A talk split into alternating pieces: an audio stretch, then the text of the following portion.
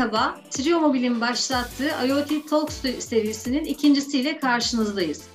IoT Talk serisinde teknolojinin geleceğini, trendleri, farklı başlıklar altında sektörün liderleriyle konuşuyoruz. Bugünkü konumuz Future of Cloud Computing. Bulut bilişim sektörünün öncü firmalarından Bulutistan'ın CEO'su Begin Başlıgil ve Trio Mobil CEO'su Nevzat Ataklı ile birlikteyiz. Begin Bey öncelikle hoş geldiniz. Hoş bulduk. Sektörde oldukça tanınan bir profesyonelsiniz. Sizi tanıyanlar çoğunluktadır ancak kısaca bize kendinizden, kariyerinizden ve Bulutistan'ın doğum hikayesinden bahseder misiniz? Elbette. Aslında ben e, eski bir profesyonelim. Uzun yıllar kurumsal şirketlerde çalıştım. Kariyerime danışman olarak başladım. Arthur Anderson'da teknoloji danışmanlığı olarak başladım. E, sonra Ernst Young'da yine teknoloji danışmanlığına devam ettim. Arthur Anderson Accenture'a dönüştü. Akabinde Siemens Business Services'ta çalıştım. Sonra Türk Telekom'da strateji ve iş geliştirmeden sorumlu yöneticilik yaptım. Ee, sonra da Microsoft'a geçtim ki Microsoft benim cloud'la tanışmama vesile olan yerdir. Beş yıl boyunca Microsoft'un cloud teknolojinin Türkiye'de konumlandırmaya çalıştıktan sonra dedik ki yani epey bir tecrübe birikti. Bulut teknolojileri çok hızlı bir şekilde geliyor. Yerli bu teknolojileri üretebilen firmalara da ihtiyaç var diyerek 2015 yılında Microsoft'tan ayrılıp Bulutistan'ı ortağım Orçun Özalp'le beraber kurduk. Bulutistan'la ilgili de çok kısa şunu söyleyebilirim. 2015 yılında kurulmuş bir şirket Bulutistan. Ee, son 5 yıldır Türkiye, Türkiye'nin en hızlı büyüyen teknoloji şirketi Deloitte Fest'te. Deloitte Fest 500'de en hızlı büyüyen 20 teknoloji şirketten bir tanesi. Trio Mobil gibi aynı şekilde çok hızlı büyüyen bir şirket. Ee, 220 ülkede dijital inovasyona en fazla değer katan şirket ödülü aldı Beacon tarafında. Dolayısıyla e, Türkiye'de çok hızlı bir e, çok hızlı bir e, yaygınlaşma gerçekleştirdi. Özellikle kurumsal sektörde. Gerek kurumsal alana baktığımız zaman Türkiye'nin en büyük 500 şirketinin 320 tanesi bugün Bulutistan'dan herhangi bir bulut hizmeti alıyor. Etrafımızdaki birçok şirket bugün altyapılarımız üzerinde çalışıyor. Triomobil gibi biz de Bultistan altyapısını e, büyük bir beğeniyle kullanıyoruz. Bu vesileye tekrardan hakikaten tebrikler yani 500 şirketin 320'si muhteşem bir başarı Begim abi. E, her zaman Bulutistan'da gurur duyduğumuzu söylüyoruz zaten. Valla çok teşekkür ederiz. Duygularımız karşılıklı.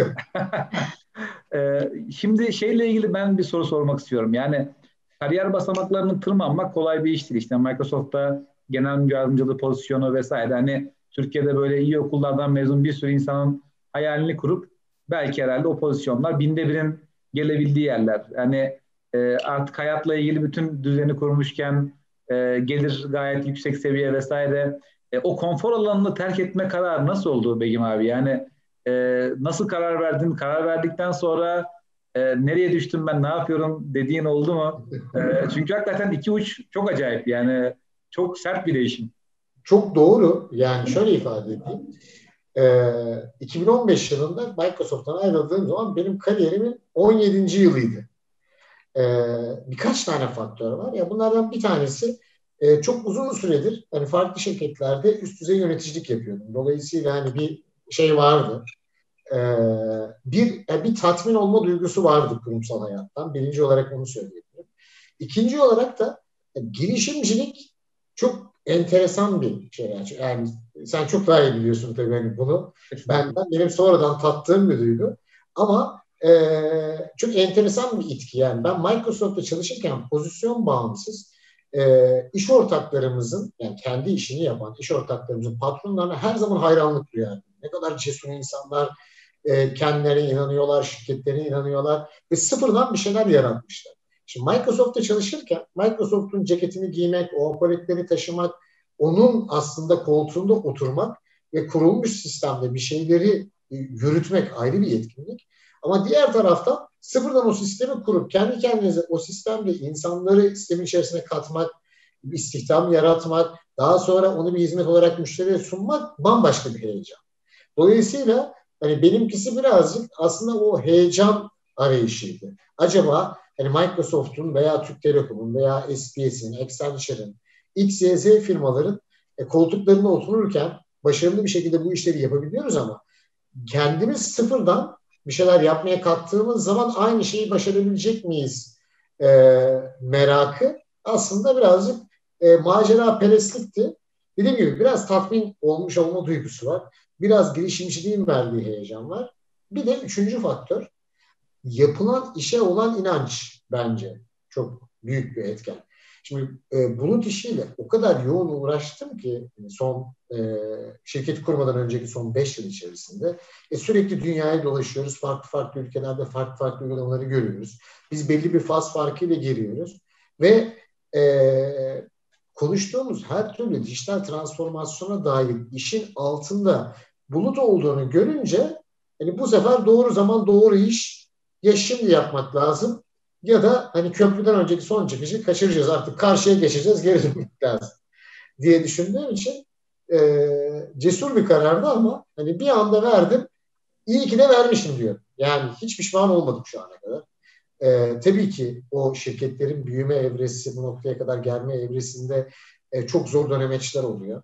Yani malumun bir fiil hani hepimizin yaşadığı o şirketin ilk kurulumundan şeye kadar, şirketin sistemleri oturana kadar ki kısımda çok zor dönemeçler geçiriyoruz. Hem finansal manada, operasyonel manada, insansal manada. Ee, ama niye yaptım demedim. E de bazen insan hoşuna gidiyor yani. Böyle e, dolar bazlı maaş alıyorduk. Ba dolar 3'ten 7'ye çıkınca böyle bir dönem hesap yapıyordum sürekli olarak. Yani alternatif kostu nedir? ne kaybettik diye.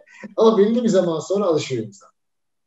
Kesinlikle. Ya bu arada şeyde e, işte bu startupların e, ruhu, scale-up'ların ruhu bambaşka.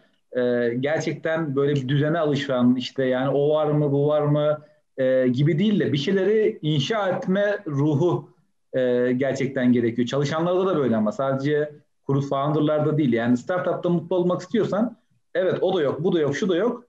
Ama bunları inşa etme fırsatı var. Yani şimdiye kadar birçok şey düşündün bu işin aslında doğrusu böyle olmalı dediğin onları yapmayla ilgili fırsat tanıyor. Yoksa hani e, iş görüşmende de benim anlamaya çalıştığım bir şey bu. E, işte compliance book var mı sizde? Yok daha neler neler yok. Yani e, hani sen, sen bir gel daha neler neler yok ama yani bir şey yapmak çok e, keyifli. inşa etmek çok keyifli zaten. E, eminim ki o keyif de e, işleri yapmaya başladıktan sonra da şu noktaya geldikten sonra geriye dönünce e, ilk günlerden itibaren bayağı böyle bir başarma hissi veriyordur yani. Ya çok doğru. Aslında ben e, şunu hatırlıyorum. İlk şirketi kurduğumuz zaman startup terminolojisini çok fazla kullanıyoruz. Startup nedir diye şeye bakmıştım. İnternetten böyle biraz araştırma yapmıştım. Wikipedia'ya falan. Tanım e, stick etti bende aklımda kaldı. Diyordu ki startup e, belli bir hayal doğrultusunda zoru başarmak için bir araya gelen insanlar bütün. Şimdi iki tane kritik kelime var bence bunun içerisinde, bu tanımın içerisinde ki senin söylediğin de tam da buna e, bence adres, tam da bu konuya adresliyor. Birincisi hayal.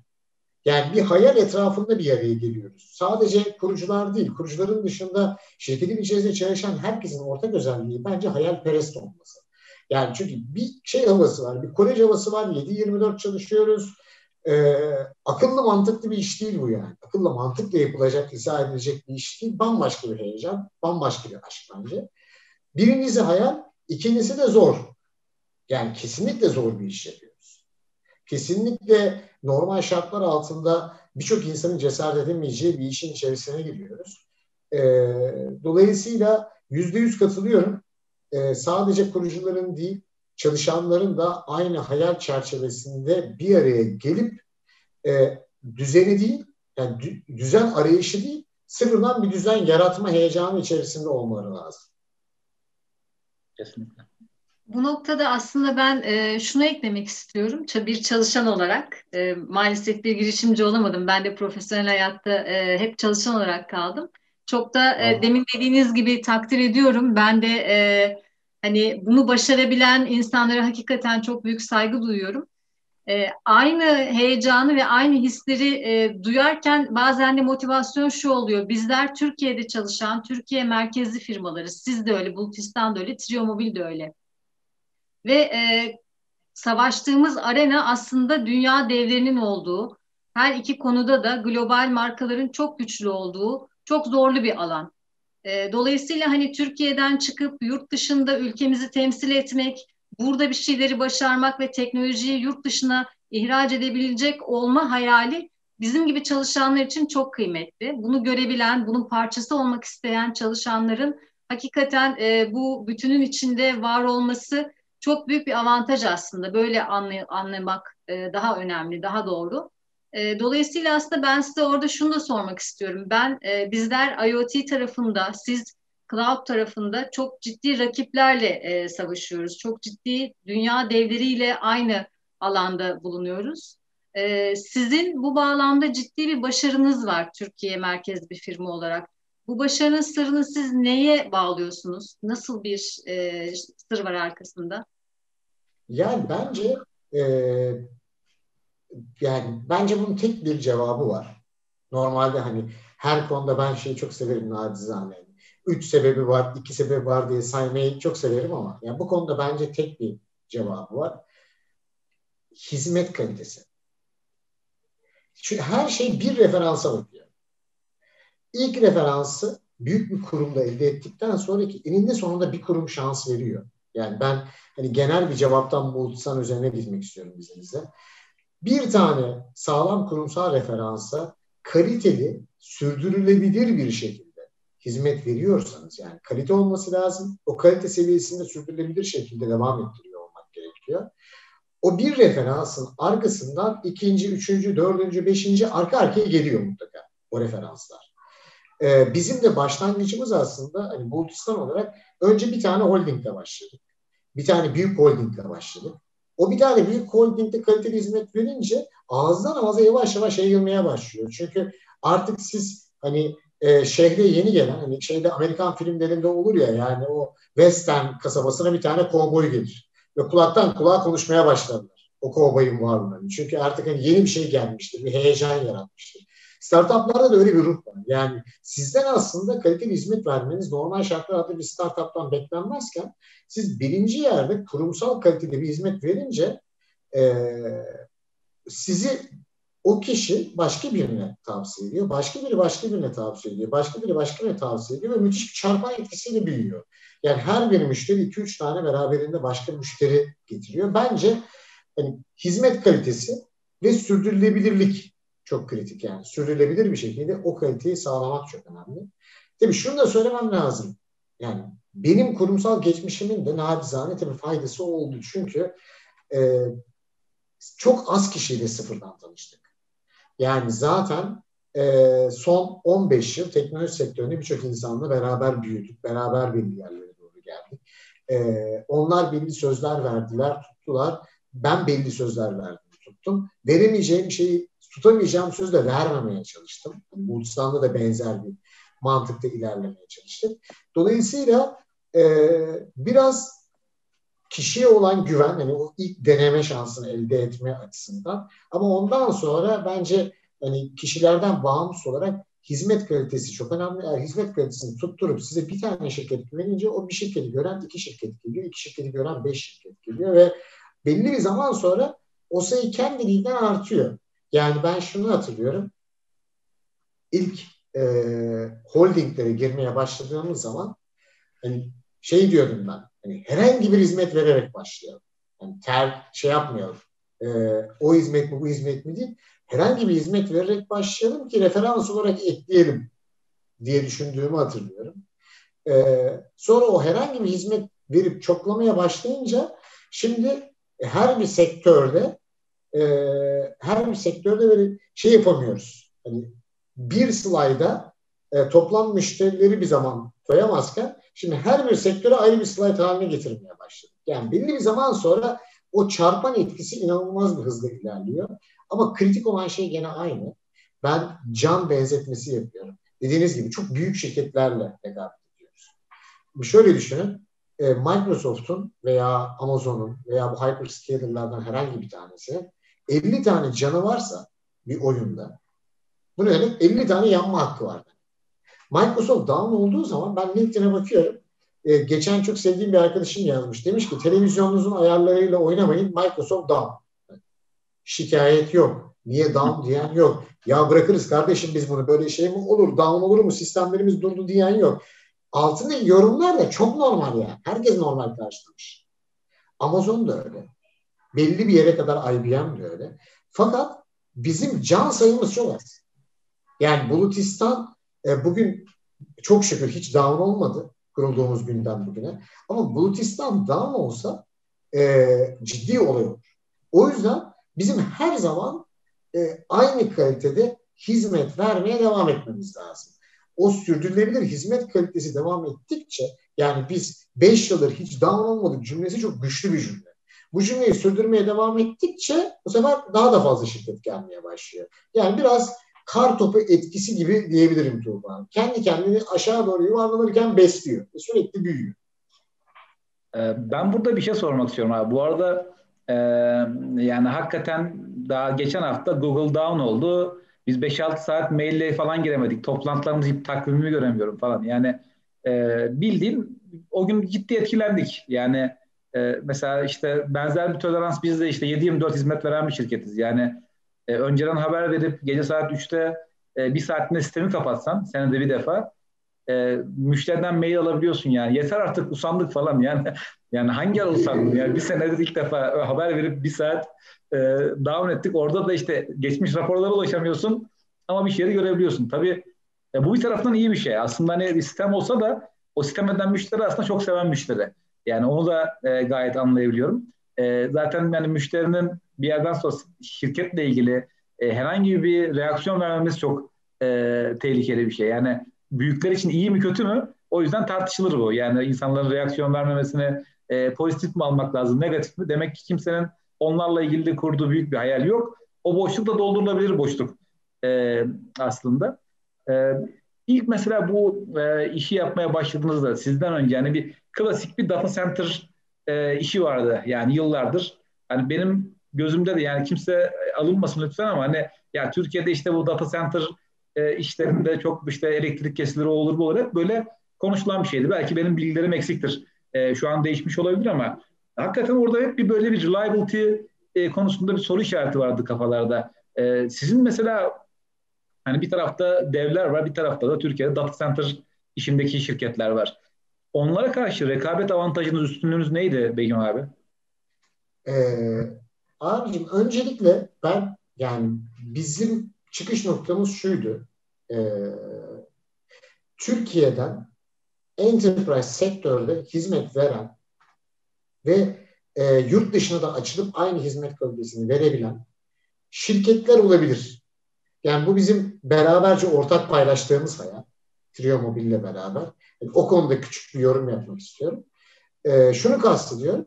Yani baktığımız zaman işte Yemek Sepeti, Trendyol, Peak Games, B2C sektöründe bir sürü şirket var. Çok büyük valuation'lara ulaşan. Çok ciddi şirketler var. E, fakat B2B alanında çıkıp da multi-billion dollar valuation'lara ulaşan, tüm dünyaya yayılan büyük bir markamız olmadı bizim. Trio Mobil öyle bir marka olabilir. Yani siz bugün e, 35 tane ülkede hizmetlerinizi veriyorsunuz. Bulutistan da farklı bir alanda aynı heyecanla yola çıkmış olan bir şirket. Ve dedik ki kendi kendimize bizim eğer Amazon'la rekabet etmemiz veya Azure'la rekabet etmemiz mümkün olacaksa bu ancak aynı şartlarda, aynı kulvarda, aynı teknolojileri kullanarak olabilir. Hatta bazı şeyleri daha iyi yapmamız lazım. Örneğin veri merkezi konusunda gidip biz e, o işte elektriği giden 8 saat down olan 4 saat XYZ problemi yaşayan veri merkezlerini tercih etmedik. Azure, Amazon, Google nerede? Equinix'te. Equinix daha bir, daha pahalı bir veri merkezi. Kıyasladığımız zaman Türkiye'deki operatörlerin veri merkezlerine göre. Ama gittik altyapıyı Equinix'e kurduk. Diğer veri merkezlerine de kurduk ama ana body'yi Equinix'in içerisinde. Bugün bahsettiğimiz hyperscaler'ların e, 50 tane nodu varsa 40 tanesi Equinix'in içerisinde. Ve dünyadaki toplam IP trafiğinin %94'ü burada sonunda.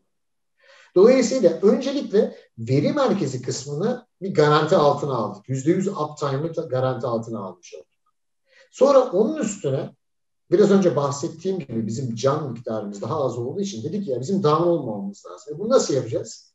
O zaman full HA'li, high availability yani yüksek erişilebilirlikli bir altyapı kurmamız lazım yan yana bir sürü not koymamız lazım. Bu notlardan bir tanesi down ki olabilir. Müşteri hiçbir şey hissetmeden diğerinden devam etmeli. Başka bir tanesi down olursa gene müşteri hiçbir şey hissetmeden devam etmeli. Bu veri merkezi inerse identical olmalı diğer veri merkezleri diğerinden devam etmeli. Yani ne tür bir problem yaşanırsa yaşansın, müşteri hizmet almaya devam etmeli, biz arka tarafı çözmeliyiz. Bu daha fazla maliyet anlamına geliyor. Daha fazla yatırım anlamına. Daha az kar anlamına geliyor. Fakat tema olarak dedik ki biz hizmet kalitesi, operational excellence ki Amazon Web Service'ın ilk çıktığından beri fark yarattığı konudur. Bizim mottomuz her zaman operasyonel mükemmellik olacak. Müşterilerimizin hep mutluluğuna odaklanacağız. Yani kazanacağımız paraya değil, her ticari şirket para kazanmak için e, kurulur ve geliştirilir ama biz paraya odaklanmayacağız. En azından şu aşamada paraya odaklanmayacağız. Tek odağımız müşteri memnuniyeti olacak. Müşteri memnuniyeti olarak da hep biz en son teknolojiyi kullanacağız. Müşteri bizden bunu talep etmesi de biz en son müşteriyi en son teknolojiyi kullanacağız. Ve biz onu oraya çıkartmaya çalışacağız. Kendisi istemese bile. Belli şeyleri mecbur tutacağız. Dolayısıyla e, bence veri merkezi bizi hyperscaler'larla eşitleyip Türkiye'deki diğer firmalardan ayırdı birincisi. İkincisi yüksek erişilebilirlikli bir yapı. Gene bence e, çok önemli bir fark. Normalde Türkiye'deki şirketlerde bir çağrı merkezi kültürü var. Yani siz X bir firmadan e, cloud hizmeti alıyorsanız problem yaşadınız. Telefonla aradığınız zaman çağrı merkezi açar. Ve sonra eskale eder hizmeti. Ama sizin o sırada canınız yanıyordur. Acil müdahale edilmesini bekliyorsunuzdur. Ama gene de o eskalasyon sürecinde onu aktarır, onu aktarır, onu aktarır. Siz beklemeye devam edersiniz. Burada da biz bir fark yarattık. Biz de herkes sistem edin operasyonda. 7-24 çiftteki arkadaşlar da sistem. Yani gece saat 3'te e, XYZ bir taleple telefonu açıp konuştuğunuz adam sistem. Bu ne demek? O adam soruna müdahale edebiliyor zaten. Eskale etmesine gerek yok. Dolayısıyla bence bu da çok temel farklardan bir tanesi idi. Bulutistan'ın yaratmış olduğu. Ve e, en önemli farklardan başka bir tanesi de e, ticari model. Bulut demek mantık olarak esneklik demek. Sonuçta sizler hani IoT alanında şirketler için çok çok kritik projeler yapıyorsunuz. Ve alıp bir yerden başka bir yere doğru yönlendiriyorsunuz şirketleri. Ama bu iş çok hızlı büyüyebilir. Küçülebilir de müşteri özelinde. Yani bir anda e, özel bir gün vardır. Örneğin retail'dan örnek vereyim. E, Black Friday günü 8 katına kapasitenin çıkması gerekir. Sonra tekrar azalması gerekir. E, veya müşteri o an çok büyük analizler yapıyordur o gün itibariyle. Ertesi gün o analizleri yapmıyordur. Kapasite kullanımının aşağı inmesi gerekir. Dolayısıyla bulut firmaların işlerinin yoğunluğuyla paralel ilerlemesi gerekiyor. Biz de bu mantıkta taahhütü ortadan kaldırdık. Ve haksız fesih hakkı diye bir şey çıkarttık. Bu bir oksimoron. Yani kendi işine çelişen bir ifade. Haksız fesih hakkı. Bu şu demek. Müşterilerimize dedik ki gelin biz Bulutistan'a gelme bariyerini çok aşağı indiriyoruz. Gelin Bulutistan'ın teknolojini deneyin. Hiçbir sebep göstermeksizin ne zaman isterseniz gidebilirsiniz. Yani beş ay sonra canımız sıkıldı biz gitmek istiyoruz. Gidebilirsiniz. Küçülebilirsiniz. Dolayısıyla gelmesi ne kadar kolaysa Bulutistan'a gitmesi de o kadar kolay. Ve bunu da müşteri hangi para birimiyle yapmak istiyorsa o para birimiyle yapıyor. Dolayısıyla e, demek istediğim şey şu, e, ticari modelin müşteriyi özgürleştirmesi lazım. Müşteriyi zorlayarak herhangi bir e, model kurmak, herhangi bir şeye doğru itmek e, çok anlamlı değil. Ama hyperscaler'lar bunu yapıyorlardı. Yani iyi bir fiyat alabilmek için mutlaka bir taahhüt vermeniz gerekiyordu. Taahhütü de ortadan kaldırdığımız zaman kurumsal müşterilerde ya en azından bir deneyim. Denersem bir şey kaybetmem. Ne zaman istersem çıkabiliyorum gibi bir mantık oluştu. Bu arada sizi evet. de mükemmel kalmaya zorlayan bir dinamik. Ben şeye benzettim bunu. Yani e, Siebel'dan Salesforce'a dünyanın geçiş hikayesi gibi. Yani e, işte daha önceki CRM'lerde e, bu arada çok sevdiğim bir kitap o da işte şeyin e, e, Salesforce'un hikayesinin e, Behind the Clouds diye bir çok güzel kitabı var. E, daha önce işte çok büyük yatırım yapman lazım. Büyük lisans paraları ödemen lazım. İşte Siebel dünyada işin hakimi. Ama 100 tane deployment'tan 70 tanesi hiç aktif edilmemiş. Yani almışlar kullanmamışlar. 30 tane aktif edilenin de kullanım oranları iyi durumda değil. Salesforce'un yarattığı hikaye bu ay başla önümüzdeki ay bırak. Bu kadar esnekliğim var. Yani müşteri sevmediği anda bırakabilir. Hizmet kalitesinden hatta e, özgürlükle e, bunu birleştiriyorlar e, bu yaklaşımı. No software hareketi ve hakikaten o hareket Salesforce'u mükemmel kalmaya zorluyor. Yani çünkü down olduğunda bir özellik beğenilmediğinde sürekli seni push eden dinamik var. Tabii ki upfront bir şeyler almak, e, parayı önden kasaya koymak çok daha avantajlı. Ay ay aldığın zaman e, 60 ayda alacaksın belki upfront alacağın parayı ama öyle bir dinamik yaratıyor ki şirket bu dinamik çerçevesinde o kuvvetlerle mükemmel bir şirkete dönüşüyor. Öbür tarafta işte şimdi 250 milyar dolara geçmişti en son. E, Seavil'da herhalde artık esamesi okunmuyor yani. Hep duyduğum şey Seavil'dan şuna geçiyoruz son 10 senede. Başka bir şey duymadım yani. Doğru. Doğru. Tam birebir, birebir aynı mantık aslında. Birebir aynı mantık, aynı örnek. Yani Microsoft'un da o klasik ofisten Office 365'e geçişi. Yani bu ticari modeller tamamen değişiyor ve e, ifade ettiğin gibi aslında kullanıcı özgürleşiyor ve bu böyle de devam edecek. Kesinlikle. Peki e, müşteri içgörüsü hani e, motivasyonu nasıl e, bizim farklılaştığımız diğer e, rakiplere göre neden bizi tercih ettiğiyle ilgili çok güzel açıkladınız. Hani esneklik burada çok öne çıkıyor. Hani bütün anlattıklarınıza bakınca aslında müşteriyi cezbeden çok fazla e, offer sunmuş oluyorsunuz. E, ben biraz teknoloji tarafına da değinmek istiyorum. Teknolojinin geleceğinde e, IoT teknolojileriyle ilgili Bulutistan tarafında sizin bir stratejiniz e, IoT ile ilgili mutlaka vardır. Hani neler e, planlıyorsunuz IoT tarafı ile ilgili? Dediğiniz gibi Tuğba Hanım bizim e, IoT IoT ile ilgili apayrı bir e, IoT bizim için apayrı bir dikey ve odaklandığımız apayrı bir konu. E, aslında bence dijital transformasyonun merkezinde duran en kritik konulardan bir tanesi. Sonuçta e, bizim o data patlaması dediğimiz konu, yani sizlerin tabii çok daha iyi bildiği, çok daha güzel anlattığı bir konuya ben kendi zaviyemden yorum yapacağım. E, insanların sosyal medya kullanımıyla beraber bir data miktarında bir artış oldu ama asıl artış aslında nesnelerin internetiyle gerçekleşti. Önce Internet of Things, sonra Internet of Everything. Yaşadığımız şey aslında Internet of Everything'i yaşıyoruz biz şu an itibariyle. E, Internet of Everything dediğimiz kavramın içerisinde ne var? Çok daha fazla veri üreten nesne var. Çok daha fazla veri üreten nesnenin üretmiş olduğu veri ancak işlendiği zaman bir anlam ifade ediyor. Yani evet veri üretiyor ama sizin bu veriyi bir yerlere koyup işlemeniz lazım. Nerede işleyeceksiniz? Bulut teknolojilerinde işleyeceksiniz. Dolayısıyla IoT bizim en önemli tabir caizse ekmek kapılarımızdan bir tanesi.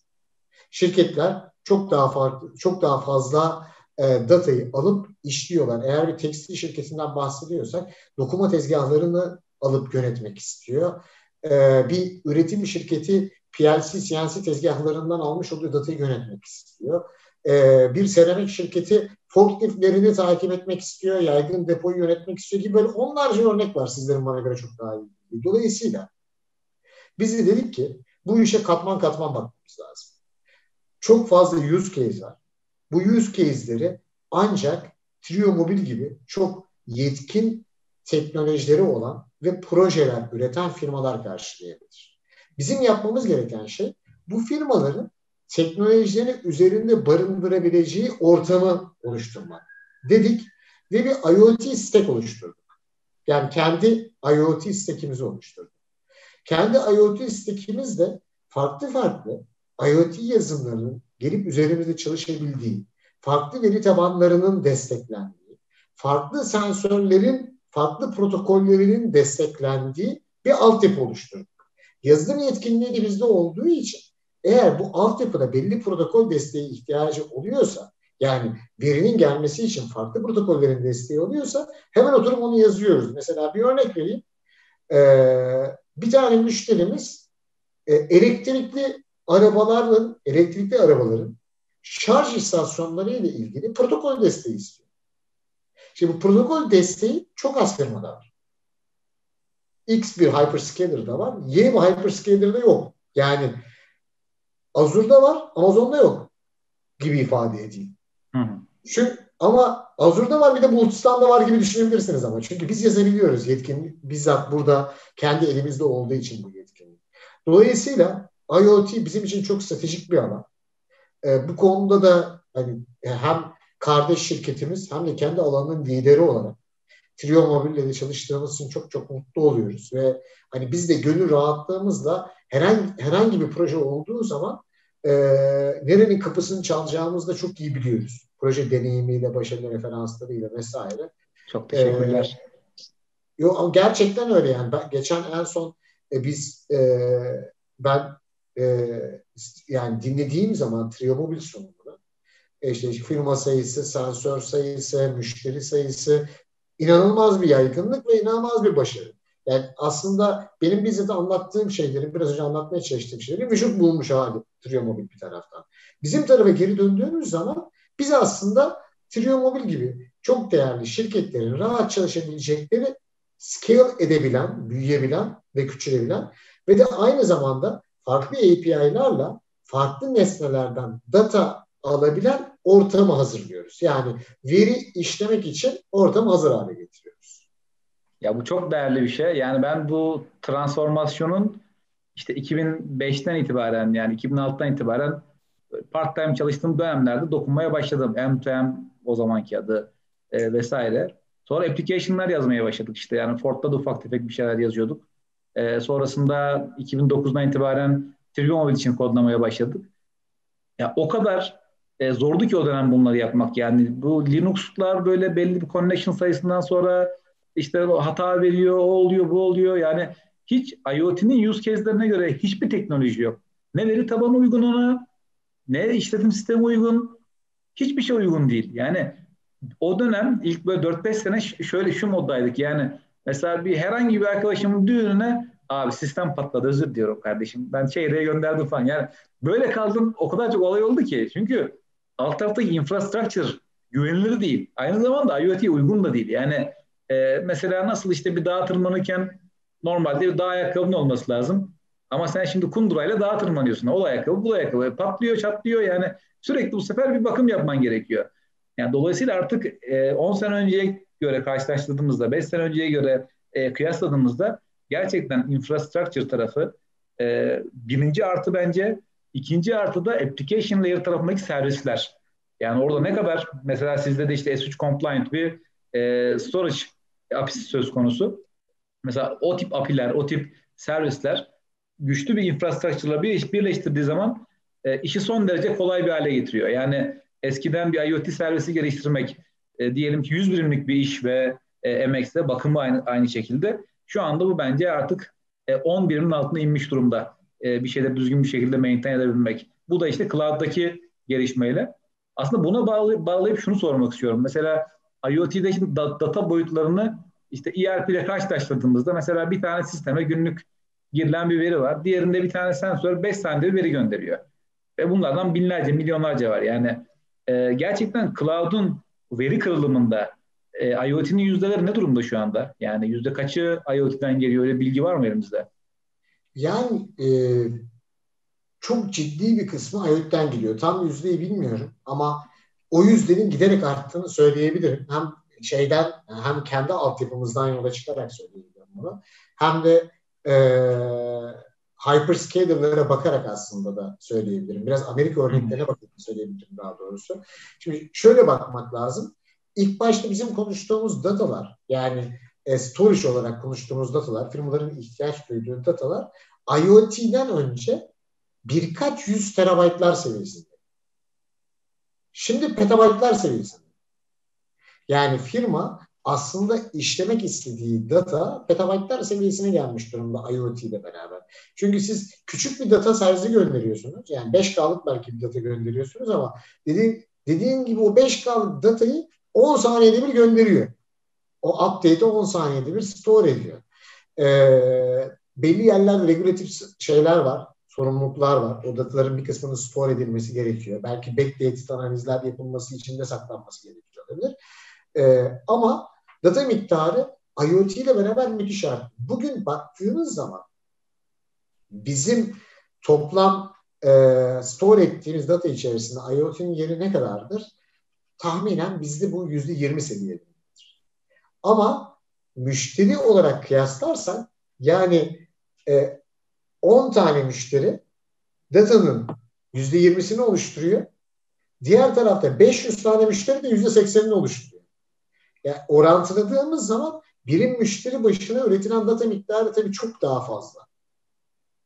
Bunun tüm dünyada da bu şekilde olduğunu görüyoruz. Özellikle e, gene hyperscaler'lara baktığımız zaman biraz önce bizim bahsetmiş olduğumuz IoT steki gibi onların da kendilerine ait geliştirmiş oldukları IoT stekleri var. Ve bu IoT steklerinde de artık data miktarı o kadar artmış durumda ki data üzerinden giderek bir fiyatlama yapmıyorlar.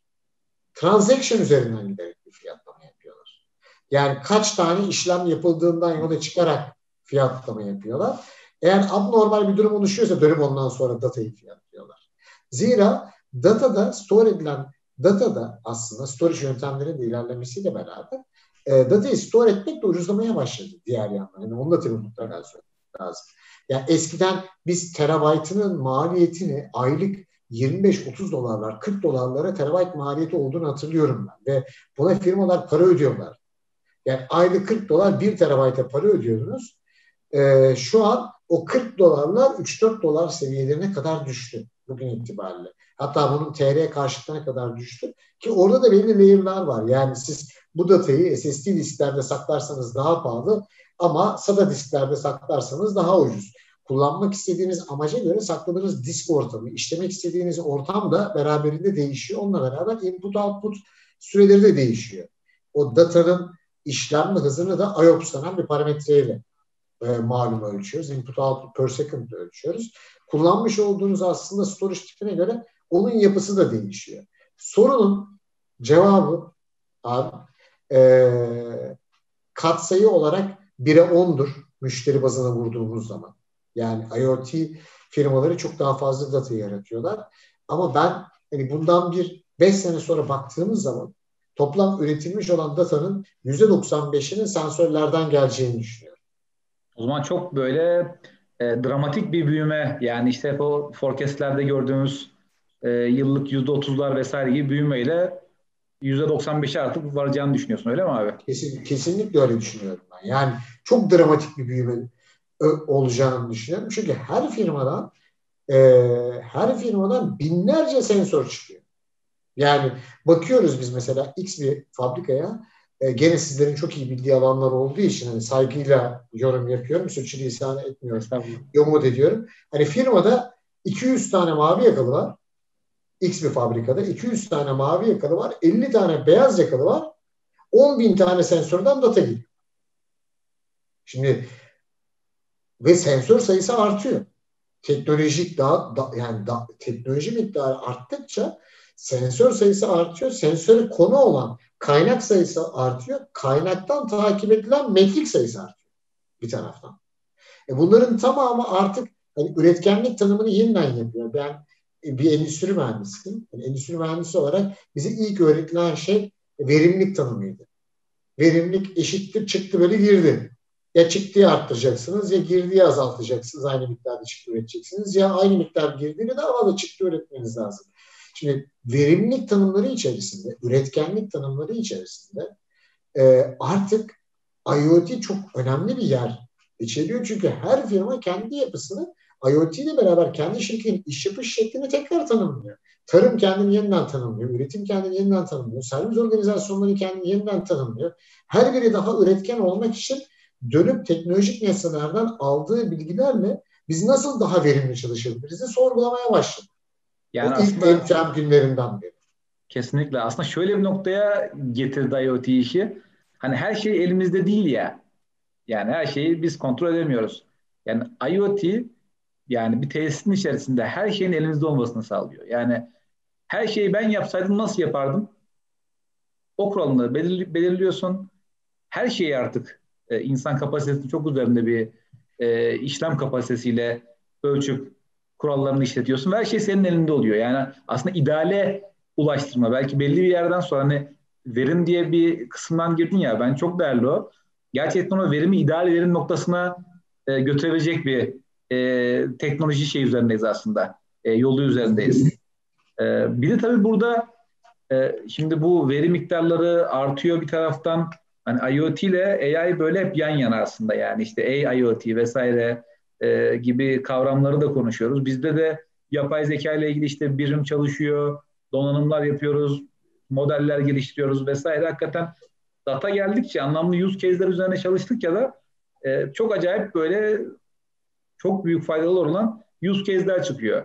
Burada da hani computation tarafına baktığımda yani cloud tarafa, edge tarafa, e, edge'deki ihtiyaçları işte bir şekilde donanımlar tasarlayıp e, halledebiliyoruz. Cloud tarafta işte yapay zeka verilerini işleme yönelik GPU'ların, TPU'ların e, koşacağı büyük e, işlem kapasitelerine doğru, paralel e, computing kapasitelerine doğru bir geçiş trendi ne seviyede, ileride çok değişecek mi? Buradaki beklentilerin nedir?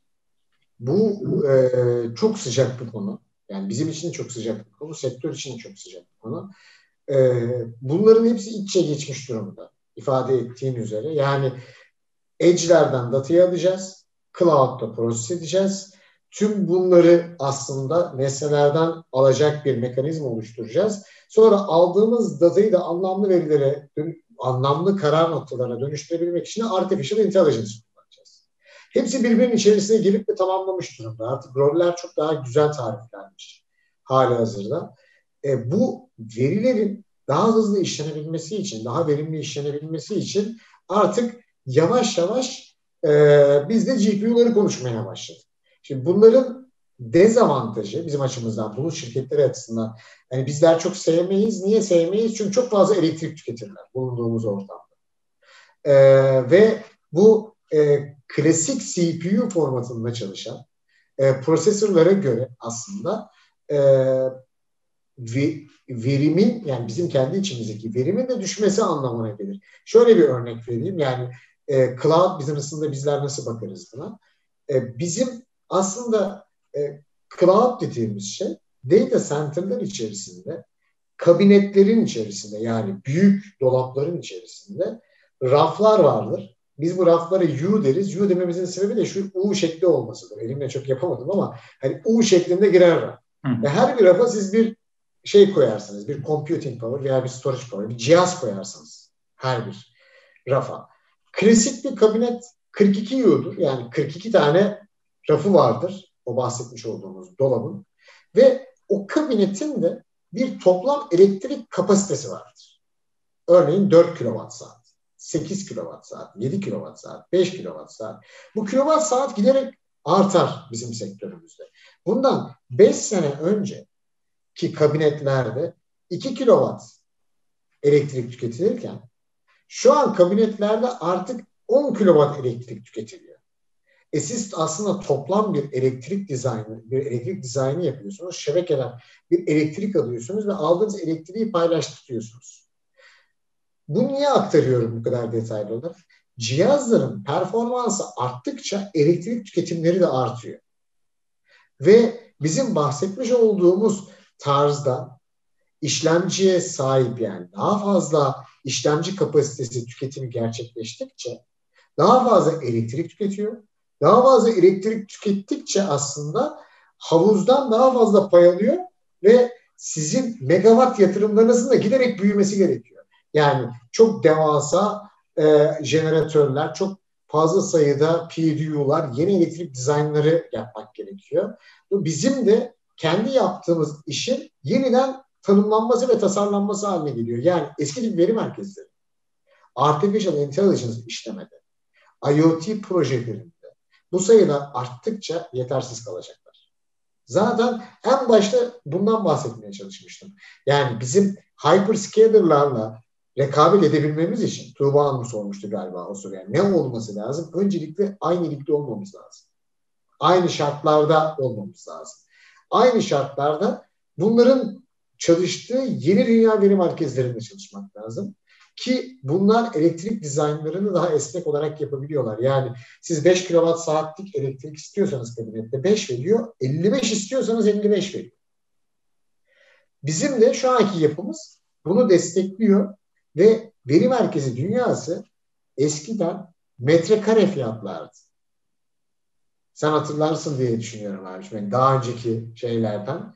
Bayağı metrekare fiyatlardı. Yani şey gibi e, shopping mall, bir alışveriş merkezinde. Paylaşımlı ofis gibi. Paylaşımlı ofis gibi veya alışveriş merkezi gibi dükkan gibi metrekare satarlardı. 10 metrekare bu kadar. elektrik fiyatı bu kadar, internet fiyatı bu kadar. Şu an sadece elektrik fiyatı veriyorlar. Tek elektrik fiyatı veriyorlar. Her şey elektriğin içerisine gidiyor. Yani bizim dünyamızdan bakıldığı zaman elektrik çok önemli bir komponent. Metrekareye hiç bakmıyorlar. Çünkü eskiden siz bir tane kabinete üç müşteriye yetecek kadar kapasite koyabilirken cihazlar o kadar büyüdü ki artık bir tane kabinette 50 tane müşterilik kapasite verebiliyorsunuz. Yani metrekare anlamsız hale geldi. Ama o her bir cihaz normalde 1 kilowatt tüketirken 3 kilowatt tüketiyor, 5 kilowatt tüketiyor. Ne, ne, bu e, aslında tam cevap yani. Ben nasıl bakıyorum? E, donanımı getirip koymakta hiç problem yok. Altyapının bunu destekliyor olması lazım. Altyapıyı da şu an bizim bulunduğumuz veri merkezleri destekliyor. Talepler giderek artmaya başladı. E, iki tane temel kaynaktan geliyor bize GPU talepleri. Bir tanesi e, IoT ve yapay zeka şirketleri. İkisini ben aynı dikeyde görüyorum. Hı Diğeri de oyun şirketleri. Ve bu da bizim çalışma modelimizi yeniden tanımlamaya yol açıyor. Çünkü e, sizin geliştirmiş olduğunuz yazılım özellikle oyun şirketlerinde e, RAM'de değil de e, compute'da çalıştığı için onlar, onlar da çok fazla. transfer etmeye başladılar artık değil mi abi? Öyle evet, hani evet. şimdi artık hani computation client'da olmuyor, server'da oluyor. Bir YouTube'dan stream yapar gibi sadece görseli yayınlıyor. Dolayısıyla hani veri merkezinde çok ciddi bir e, GPU yükü ortaya çıkıyor. Öyle değil mi? Yani doğru açıdan baktın mı? Aynen öyle. Çok doğru. Aynen öyle. Aynen öyle. Yani oyun şirketlerinin de daha fazla ihtiyacı var. E, compute power'a, e, merkezdeki compute power'a daha fazla ihtiyaçları var. Ve e, bununla beraber aslında onu da vurgulamak istiyorum. Şimdi enterprise sektörde büyük müşteri tanımı nedir? Kim büyük müşteridir? Finans, bankalar büyük müşteridir. Kamu büyük müşteridir. Yani bizler böyle büyüdük. Finans sektörü key account. Bankalar key, e, şey, e, kamu kuruluşları key account, büyük holdingler key account. Şimdi bizim dünyamızda key account kavramı değişti. IoT AI şirketleri key account, e-commerce şirketleri key account, reklam şirketleri key account, oyun şirketleri key account. Ve inanın teknolojiye de en fazla para harcayan bu şirketler. Yani en fazla teknik yani bakarsanız bir bankada olduğu gibi bin tane IT çalışmıyor belki içeride ama total teknoloji harcamasına baktığınız zaman sektörde en fazla para harcayan şirketler ya e-ticaret şirketleri, ya oyun şirketleri, ya AI veya IoT based işler yapan şirketler. Yani pazarın da aslında key account algısı da e, cloud tüketimiyle beraber, teknoloji tüketimiyle beraber değişiyor aslında.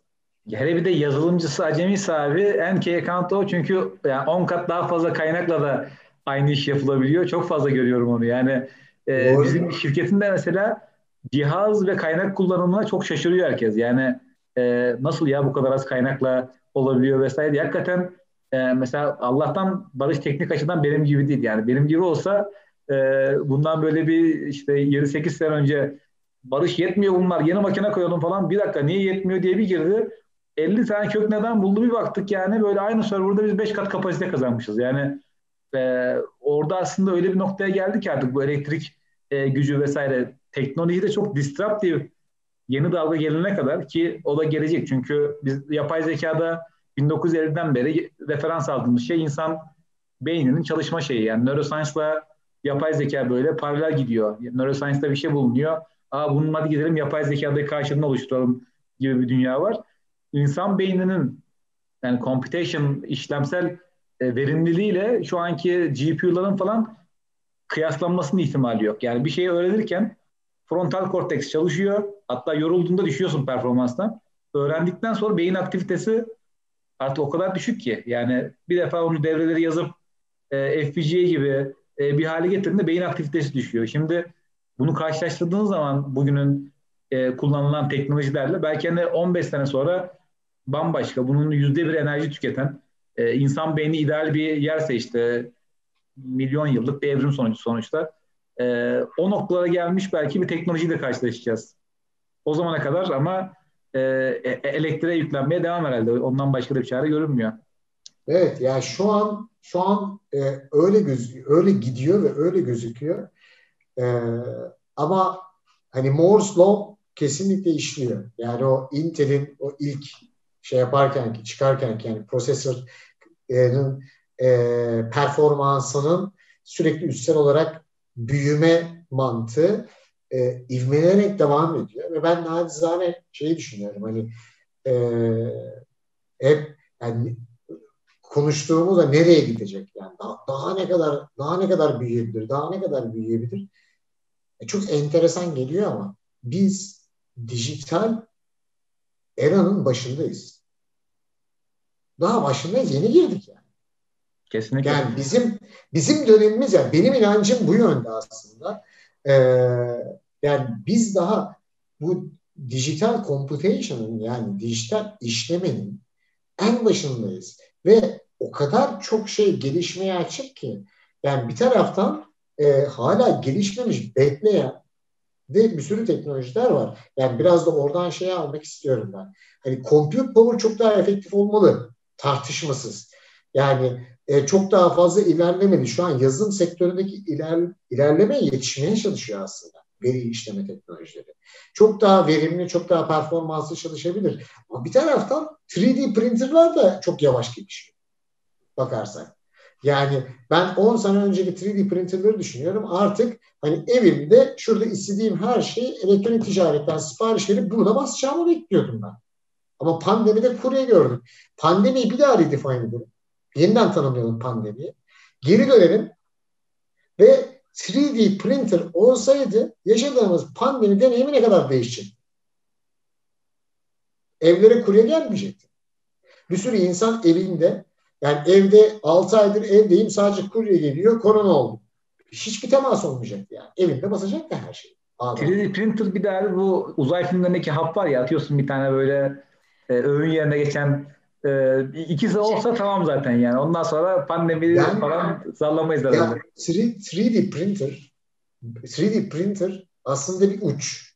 Yani özünde ya ben şey çok inanıyorum bu e, cloud teknolojileri nereye gidecek kısmına da veya processing teknoloji nereye gidecek kısmına da birazcık değiniyor. Şimdi biz merkezde compute power'ı arttıracağız. Ama edge ile merkezin paralel büyümesi. Bu da olayı blockchain'e getiriyor. Aslında özünde. Yani biz her şey her şeyimiz bizim convenience'dan geri gidiyor. Yani bir nevi verimden geri gidiyor. Bir şey e, kolay kullanılabilir oldukça, hayatı kolaylaştırdıkça daha fazla adapte ediliyor ve çok hızlı bir şekilde büyüyor. Ama bir şeye der, bir şeye deva alması lazım. Ya ben mesela o anlamda blockchain'in müthiş bir şeyim yani. Müthiş bir savunucusuyum. Çok inanıyorum. Hem blockchain hem de onun farklı farklı uygulamalarına. Hani kripto paraları biz her zaman konuşuyoruz ama hani günün sonunda dünyada dağıtık bir halde korkunç bir compute power var. Ve biz Kesinlikle. compute power'ı bir arada kullanabildiğimiz zaman her yerde yani her mahallede bir süper kompütür olabilir. Öyle düşünüyorum. Ya her mahallede süper kompütür olduğunu, bunların tamamının böyle piramit olarak büyüdüğünü düşündüğümüz zaman Türkiye'nin genel haritasını koyalım. Hastanelerden çıkan tüm verileri alalım. Yani Türk insan ömrü iddiaya girerim her türlü. En az beşer yıl uzar. Kesinlikle. Çünkü veri Kesinlikle. ortada, veri var. Biz işleyemiyoruz veriyi. Yani IoT gibi veri var ama işleyemiyoruz veriyi. O veriyi işleyecek compute power yetersiz. E compute power nerede? Her yerde günün sonunda. O her yerde olan compute power yani edge'ler birleşecek. Edge'ler daha fazla e, o blockchain ile beraber o zincir blokları oluşmaya başlayacak. O zincir blokları bir arada daha doğru düzgün algoritmalarla çalışmaya devam edecek ve kendiliğinden elektriğin elektrik kullanımı azalmazsa veya alternatif enerji kaynakları yeteri kadar hızlı yetişmezse bu dönüşümü edge o kadar fazla kullanılacak. Yani biz hibrit bir dünyaya doğru gidiyoruz her manada. Ya bir bu yandan, hani alt taraftan o ARM'ın falan da çok kuvvetli gelişi var ya abi. Şimdi artık e, yeni MacBook'larda bile M1 ARM işlemciye dönüldü. Yani bu aslında hani sen Intel e, ARM açısından da çok iyi biliyorsun hikayeyi. Yani çok devrimsel bir şey. Yani şu anda iPad'le e, MacBook'un işlemcisi aynı işlemciye döndü. Aslında bu oradaki gelişmenin de e, dediğin gibi oyunu değiştiren bir noktada ya da Raspberry'nin dördüncüsüne bakıyorsun bildiğin bilgisayar yani şu anda aslında EBA falan her şey e, çalıştırabiliyorsun üzerinde. 30 dolarlık 25 dolarlık aletlerden bahsediyoruz yani. Ve bu böyle yani bu böyle devam edecek ve e, yani bizim kullanmış olduğumuz bu bilgisayarlar e, şirketlerin kullanmış olduğu dev serverlar artık bir arada çalışmaya ve aynı amaca hizmet etmeye başlayacaklar. O, o günlere doğru hızlı gidiyoruz. Yani ben pandemi belli use case'leri çok arttırdı. Çok doğru. E, ama yani inşallah bir daha asla böyle bir şey yaşamayız. E, ama tekrar söylüyorum hani bundan Allah korusun bir 10 sene sonra, 20 sene sonra, 50 sene sonra e, tekrar bir şey yaşandığında böyle bir e, pandemi dünyası, e, pandemi vari bir şeyler yaşadığımız zaman e, çok daha özgür olacağımıza inanıyorum. Yani iyi adapte olduk ama birçok teknolojik e, nimetten de yeterince yararlanmadık. Bazen yani dünya bunu zorluyor işte bugün hani kullanmış olduğumuz görsel teknolojiler. Yani e, Zoom'u, Teams'i, Webex'i, işte Google Meet'si bu uygulamaları aslında biz 15 sene önce de kullanıyorduk. Ama bu kendimizi zorunda hissetmiyorduk yani. Gidip fiziksel olarak görüşmek çok daha iyi olduğunu düşünüyorduk. Sonra fark ettik ki biz böyle görüşerek her şeyi yapabiliyoruz.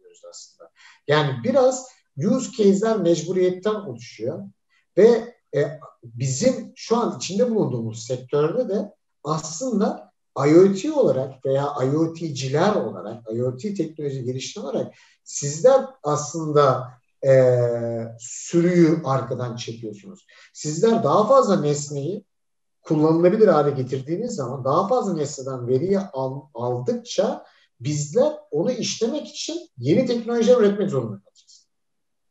Ve use case'ler, yeni use case'ler ortaya çıkmaya başlayacak. Yani yeni use case'ler ortaya çıktıkça daha fazla veri gelecek. Bu böyle bu çevrim böyle dönecek. Ve giderek de büyüyecek. Yani e, dünyada çok büyük bir elektroşok olmadığı müddetçe bizim her yıl, her yılımız, her bir sonraki yılımız e, bundan önceki yani tarih sıfır anından bundan önceki yıla kadar üretilen data kadar her bir sonraki yıl tekrar data üreteceğimizi düşünüyorum. Kesinlikle çok inan, inanılmaz. Yani ben şu anda hakikaten cloud'a baktığımda e, şey dedin ya yani abi bu dijitalin başındayız diye. Hakikaten yani e, daha işte bu GPU'lu makineler, onlar bunlar çok daha büyük storage'lar o kadar çok gideceği yer var ki şu an daha fazla gitmez ya. Geleceğimiz yere geldik demek. O 1900 yılında Amerikan Patent Dairesi Başkanı sanırım bir şey demiş ya artık. Evet. Yani, olabilecek her şeyi e, bulduk. Yani ondan daha iyi bakış açısı değil. Çünkü eksponansiyel büyümenin yani o startup'ın scale-up'ın bir hızını alıp eksponansiyel büyümesi gibi yani sürekli yaptığımız şeyleri daha verimli yapıyoruz ve onlarla sonuç üretmeye devam ediyoruz. E, çift çarpanlı bir şekilde x kareyle e, büyümeye devam ediyor. Başka türlüsü mümkün değil. E, bu aslında şeyi de değiştirecek bir yerden sonra. Yani şu anda hani teknolojiyi bilmeden de e, büyük şirketlerde, devletlerde karar verici noktada çok fazla insan var. Şirketleri düşündüğün zaman mesela en tepedeki CEO'lar bile e, teknolojiyi bilmeden şu anda bu gemiyi yürütebiliyor ama 5-10 sene sonra herhalde o tip bir CEO görmeyeceğiz yani çok fazla. Çünkü e, işte her şirket bir şekilde veriyle iş yapmaya başlıyor. Veriyle işini yürütmeye devam ediyor. Teknoloji şirketine dönüşüyor. O yüzden e, yönetici profili de yüzde yüz değişecek herhalde. Tamamen aynı görüşteyim. CTO'lardan evrilen e, CEO'lar yani sadece teknoloji alanında değil aslında her alanda göreceğimizi düşünüyorum ben de. Yani bir plastik şirketinin CEO'su nedir? Ya üretimin başındaki adam belli bir zaman sonra o şirketin genel müdürü oldu. Üretim müdürü genel müdürü ya da satış müdürü genel müdürü. O değil aslında CIO'su olacak. Çünkü CIO'su yavaş yavaş CIO, CTO'ya, CTO, CDO'ya dönüşüyor. Yani artık temel komponent plastik değil o plastik üreten şirket için. Teknoloji. Plastik sadece ham madde. Ham madde uzmanlığı değil, end product uzmanlığı değil, süreç uzmanlığı ön plana çıkmaya başlayacak. Ve teknolojiyi en fazla kullanan, teknoloji vizyonu en fazla olan şirketlerin ya şu, şu, şu konuda bir soru işareti var mı? Hangi şirket, tekno, hangi sektörde olursa olsun, hangi sektörde olursa olsun bir şirketin rekabet avantajı elde etmesi için teknolojiyi daha iyi kullanması lazım. Rakiplerinden daha iyi teknolojiyi kullanıyorsa daha başarılı olur. Bu cümlenin altına imza atmayacak olan var mı? Her sektör için imza atılması lazım. En Her sektör için öyle yani. mi? E o zaman bu mantıkta teknoloji en iyi bilen insanlar en yukarı çıkması gereken, teknoloji vizyonu en üst seviyede olan insanlar, en tepede olması gereken insanlar. Çünkü uz görüşleri en fazla onların olacak. Yani gidip ben teknolojiyle farklılık yaratacağım, teknoloji rekabet yaratacağım. Teknoloji benim işim büyütecek. E kim anlıyor teknolojiden? IT'ci anlıyor. Yani olmuyor. Anlamlı değil. O zaman CEO'nun teknoloji kökenli olması lazım. Yani bir sonraki jenerasyonda biz teknoloji kökenli MIS'ci, bilgisayarcı, elektronikçi, matematikçi her neyse kendisini teknolojiye adamış olan insanların şirketlerin başında olacağını artık IT'ci değil plastikçi olacak demin verdiğim örnekte. Yani o şirketin başında teknolojici olacak plastik şirketinin başında bir de konu uzmanı plastikçiler olacak. IT'ci bir yerine plastikçi olacak yani. Plastik departmanında. Teknolojiden anlayan adam o şirketin genel müdürü olacak diye düşünüyorum ben. Kesinlikle ben de aynı bakıyorum. Buradan da Tuğba'nın e, çocuklarına ÖSS'yi hazırlayan aileler için aslında e, gelecek e, şeyi. Bu arada hakikaten hiç duymadığım kadar çevremde herkes bilgisayar mühendisliğine e, motive durumda. Tüm aileler onunla ilgili bir şeyler soruyor vesaire. Yani böyle bir trend hiç yoktu. Yani e, hep böyle bir şey trendleri vardı işte endüstri mühendisliği, tıp e, vesaire. Şu anda hakikaten herkes e, gelecekle ilgili aynı noktaya gelmiş durumda yani. Herkes bilgisayar bilimine e, odaklanıyor. Evet. Ee, şöyle hani e, özellikle dijital eranın başındayız dediniz Begin Bey. Hakikaten çok önemli bir nokta. Ben de çok e, oradan kendime e, aslında pay aldım. Çünkü aslında ne kadar doğru bir sektörün içinde olduğumuzu, ne kadar e, doğru bir yolda olduğumuzu tekrar hatırlattı bu cümle bize. Sizin de e, hem Bulutistan olarak hem bizim Triumvit tarafında bu alanda büyük adımlar atmamız e, ve geleceğe yön verecek şirketler olduğumuzu görmek insanı çok heyecanlandırıyor. Yani bunu dinleyen, bu röportajı dinleyen e, birçok insan hem gençler hem işte sektörden e, olabilecek insanlar eminim ki çok heyecanlanacaklar. Çünkü gelecek daha yeni başlıyor dediniz. Çok önemli bir e, vurgu. E, isterseniz yavaş yavaş toparlayalım. E, çok teşekkür ediyoruz. Çok güzel bir e, röportaj oldu. Hem e, paylaştığınız konular, e, bilgiler çok kıymetliydi. Hem de vizyonunuzu gördük ve çok etkilendik hakikaten. Çok teşekkür ediyoruz zaman ayırdığınız için. Nevzat Bey size çok teşekkür ederiz. Kesinlikle büyük bir keyifti. Begim abi çok teşekkürler katıldığın için. Ya o keyif bana ait. Ben de çok teşekkür ederim. Çok büyük keyif aldım. Yani hem sohbet çok keyifliydi e, sizlerle. Dolayısıyla ben de konuk ettiğiniz için çok teşekkür ediyorum. Çok teşekkürler. Teşekkür